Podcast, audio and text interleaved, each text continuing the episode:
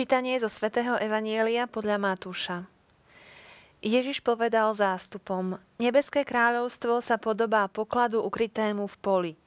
Keď ho človek nájde, skrie ho a od radosti z neho ide, predá všetko, čo má a pole kúpi. Nebeské kráľovstvo sa podobá aj kupcovi, ktorý hľadá vzácne perly. Keď nájde veľmi cennú perlu, ide, predá všetko, čo má a kúpi ju. A zasa nebeské kráľovstvo sa podobá sieti, ktorú spustia do mora a ona zachytáva všetky druhy. Keď je plná, vytiahnu ju na breh, posadajú si, dobré vyberú do nádob a zlé vyhodia von. Tak bude aj na konci sveta. Výjdu anieli, oddelia zlých od spravodlivých a hodia ich do ohnivej pece. Tam bude plač a škrípanie zubami. Pochopili ste to všetko? Áno, odpovedali. A on im povedal, preto sa každý zákonník, ktorý sa stal učeníkom Nebeského kráľovstva, podobá hospodárovi, ktorý vynáša zo svojej pokladnice veci nové i staré.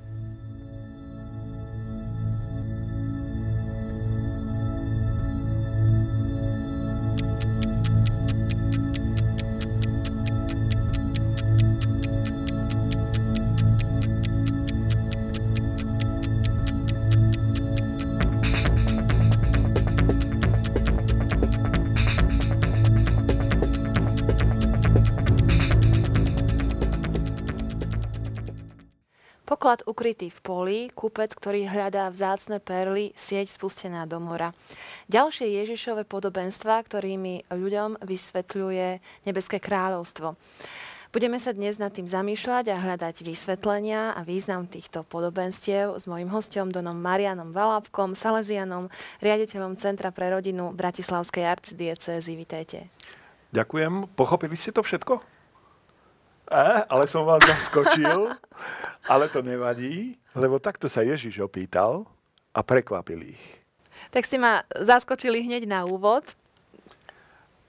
Svetý otec František hovorí, že vždy má Boh pripravenú nejakú novotu a niekedy si použije aj nás.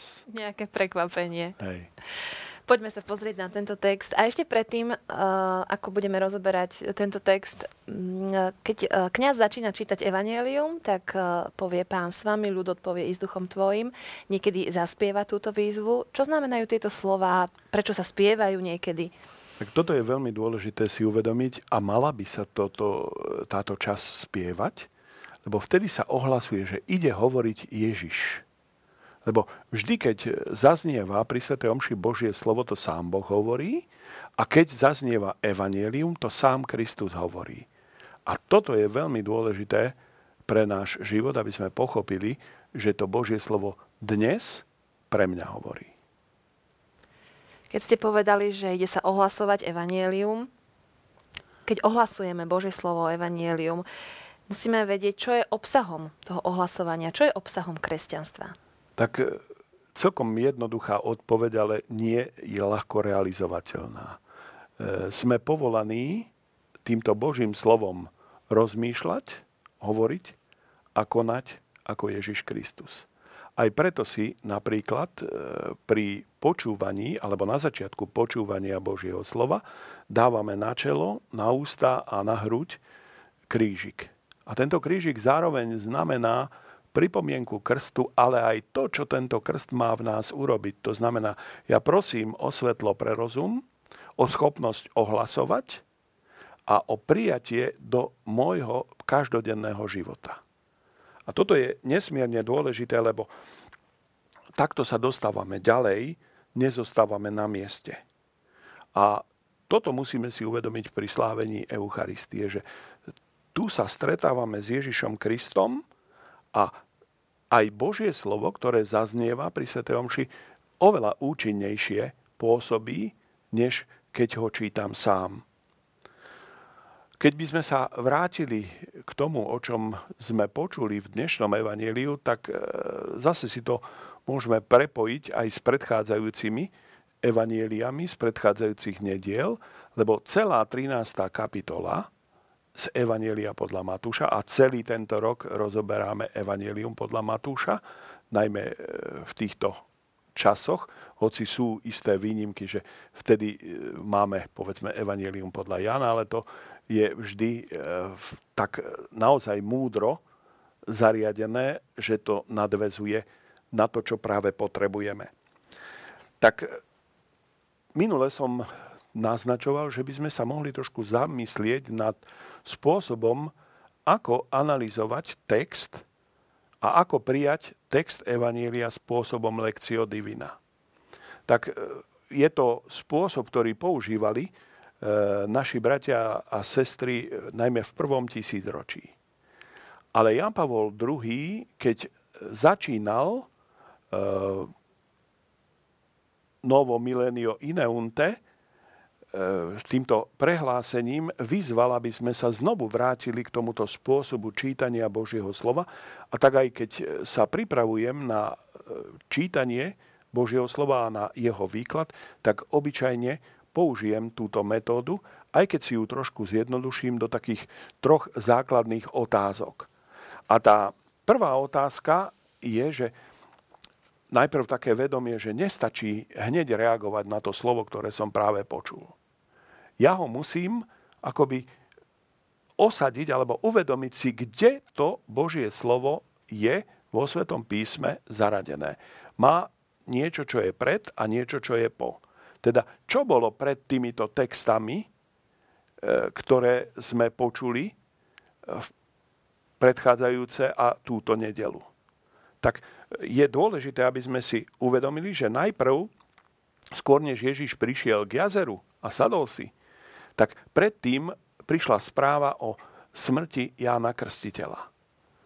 A táto smrť poznačila celé toto prostredie, lebo Herodes podlahol svojej slabosti.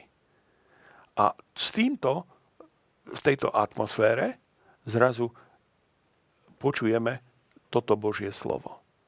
Ježiš práve toto hovorí. A potom, neskôr, keď odchádza od jazera a skončí tieto príbehy a podobenstva, tak odchádza na druhú stranu a loďou sa preplavuje tam. E, druhým takým e, momentom a druhou otázkou je, že si položím otázku, čo to hovorilo tým, ktorí boli pritom.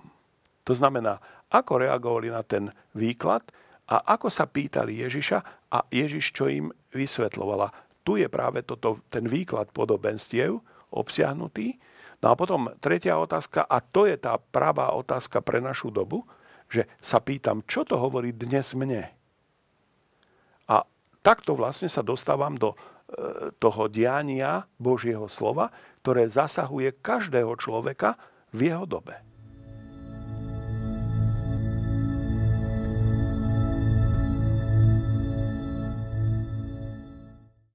Don Marian, znie mi stále e, tá otázka, ktorú ste mi položili v úvode, ktorou ste ma zaskočili, či som všetko pochopila. Tak e, týmto nástrojom, ktorý ste spomenuli, Lekcio Divina, môžeme lepšie preniknúť a pochopiť. Tak. Aj sme e, aj v minulej relácii hovorili, že do Božieho slova máme prenikať. Tak. Hlbšie a hlbšie. A pripomeňme si to, ako je to dôležité aj v tejto súvislosti, že keď zaznie to Božie slovo, je prednes ale ja potrebujem na základe slova dešifrovať znaky čias a objaviť svoje schopnosti, konať dobro, zápasiť so zlom a vidieť potreby.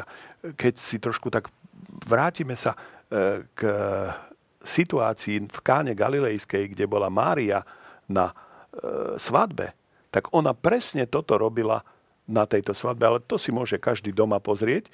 My si skôr uvedomíme, ako je dôležitá pri príjmaní Božieho slova viera, lebo keby sme ho čítali a počúvali bez viery, tak sa stratíme.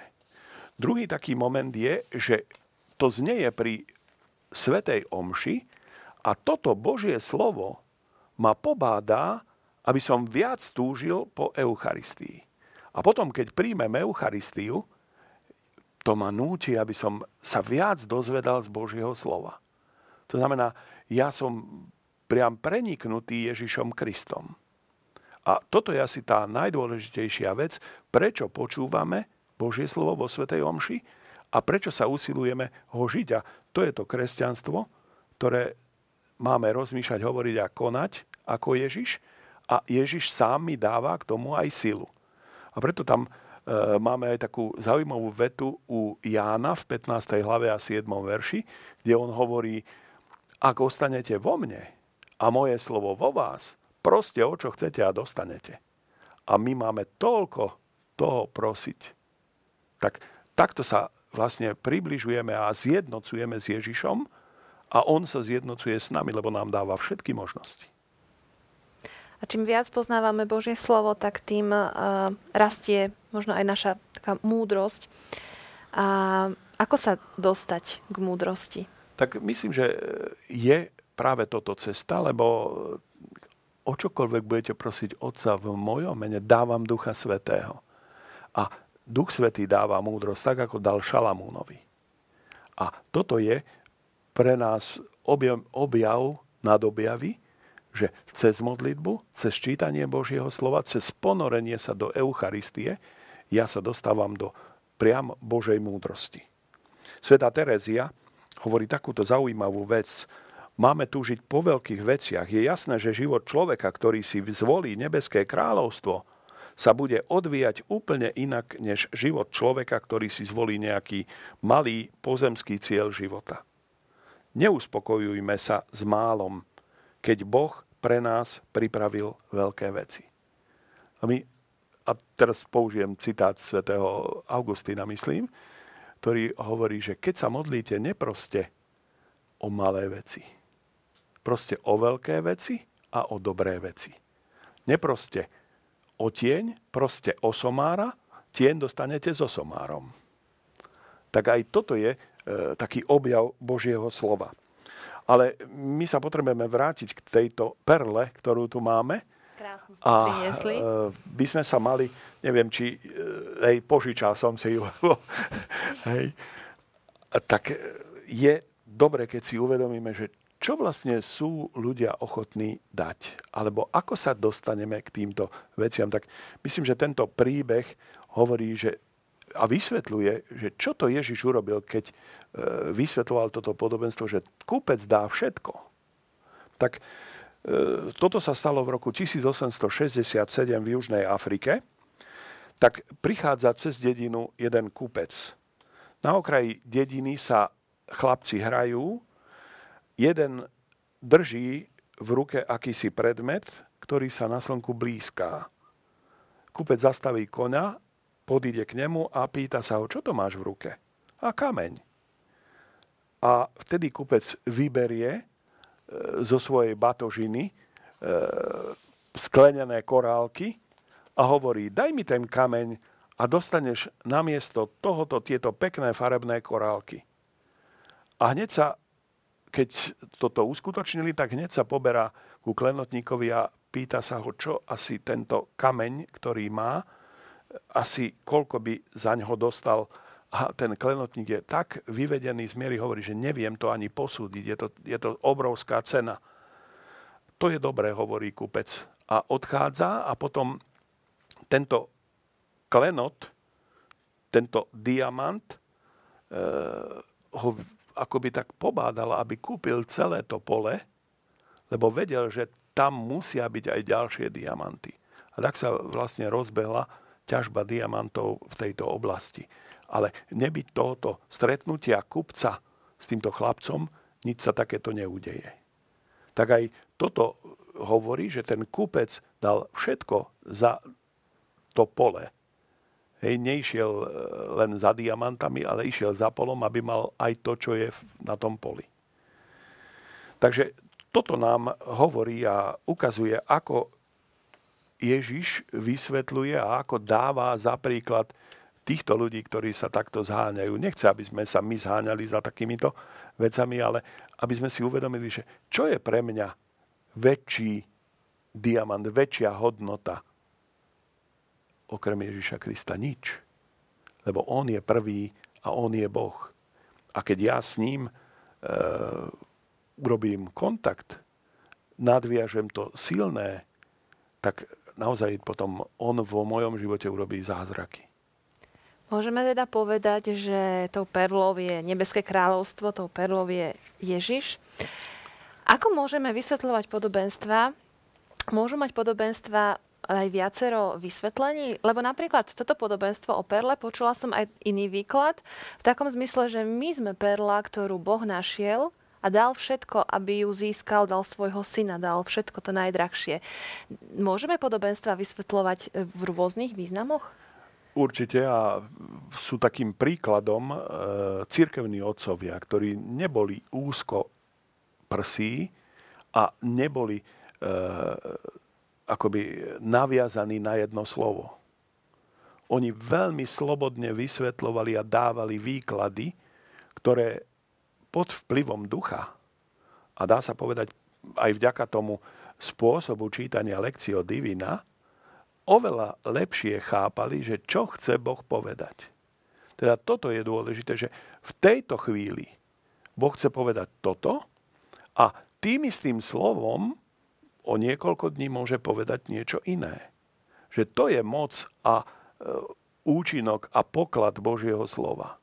Že ono je aplikovateľné na náš každodenný život vďaka pôsobeniu Ducha Svetého. A my Ducha Svetého nedostaneme bez modlitby.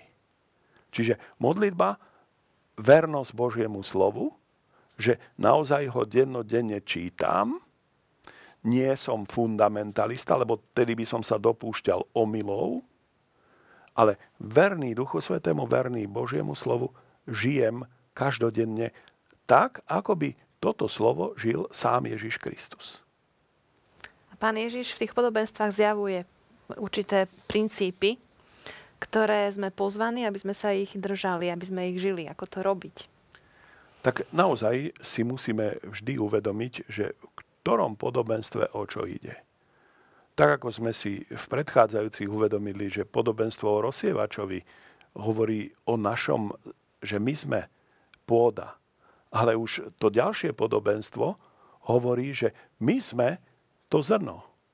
Hej? A že sú tu synové zlého. A zase v tomto, že my sa musíme tak namáhať, aby sme získali prístup k Ježišovi, ako ten kupec, ktorý chce diamant, ktorý chce perlu, ktorý chce pole, aby mal to, čo chce. A pre nás je najväčším pokladom Ježiš Kristus, ktorý sám je Boží syn a sám nás volá, aby sme sa s ním totálne spojili a my sme to vlastne uskutočnili v krste, keď od krstu sme s ním spätí sme do neho zaštepení a z neho môžeme žiť. Tak toto je ohromná skutočnosť, ktorú ani nevieme dokončiť. Že stále tu budeme v tejto veci na ceste.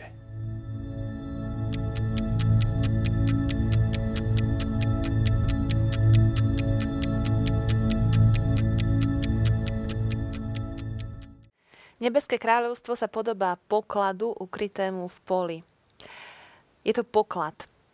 E, je to niečo naj, najvyššie dobro, najvzácnejšie. najvzácnejšie. Môžeme čítať z tohto otázku, či sme si my ako ľudia naozaj vybrali to najvzácnejšie vo svojom, vo svojom živote.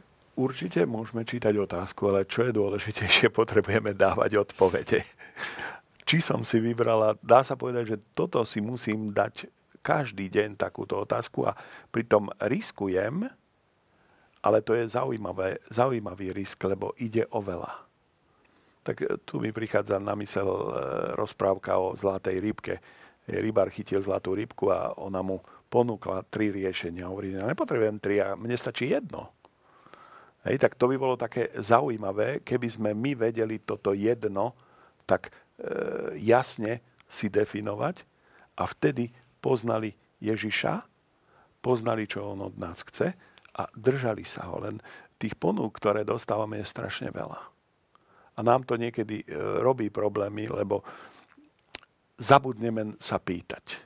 Toto je asi náš najväčší problém, že e, my vieme, čo máme urobiť, ale zabudneme sa sami seba pýtať, respektíve Boha sa pýtať, pane, čo ty na to?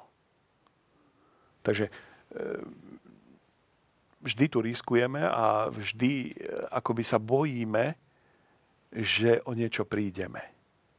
Aj to sa mi stalo, že niekedy som sa bál modliť o niečo s takou obavou, že ešte by toto, toto, toto a ja som mal strach, že čo keď ma pán Boh vypočuje. Čo keď vás vypočuje? Áno. Lebo zrazu som si uvedomil, že ešte je tam aj toto, aj toto, aj toto. A ja som si musel dobre položiť túto otázku. Je to to, čo chce Boh? A to je naozaj riskantné. Ešte, že Pán Boh je taký múdry a nie vždy vypočuje naše modlitby tak a dá nám to, to čo je, je dobré pre nás. ale toto je dôležité, že keď sme počúvali toto podobenstvo o poklade, o perle, musíme sa naučiť e, rozlišovať. A skoro by som tak povedal, že tu nám veľmi pomôže e, byť ako detektív, ako Sherlock Holmes. Že on veľmi dobre, e, teraz dávali e, nejaké také nové príbehy Sherlocka, nevydržal som to pozerať, lebo je tam už príliš všelijakých fikcií, ale ten klasický e, Sherlock z mnohých stôp vie dedukovať, čo a ako si vybrať a čo to bude pre neho znamenať. A naozaj z týchto stôp on vedel veľmi jasne rozlíšiť. A toto isté sa vlastne môže aj nám udiať, keď my ako Sherlock budeme sledovať Božie stopy. A my vieme a máme ich zaznačené v Božom slove. A keď toto začneme objavovať a začneme odkrývať, tak zrazu sa dostaneme oveľa ďalej, než sme boli. A zrazu zbadáme, že Boh má pre nás úžasné veci. Má pre nás pripravené nebo. A to je to naj, a niekedy si možno myslíme, že, že rozhodneme sa pre tú ponuku pre Ježiša a ostatné ponuky akoby teda odmietneme, ale častokrát s ním dostaneme aj všetko, všetko ostatné. Presne tak. A preto je dôležité, aby sme boli s ním veľmi silno spätí.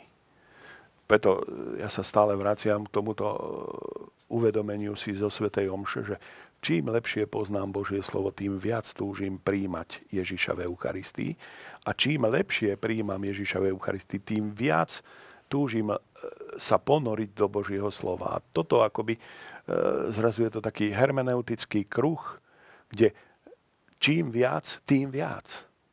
Toto e, objavil profesor Gadamer, keď definoval hermeneutický kruh a dá sa použiť naozaj v tejto situácii a pomáha nám prenikať do hĺbky Božieho slova a do hlbokého vzťahu s Ježišom Kristom.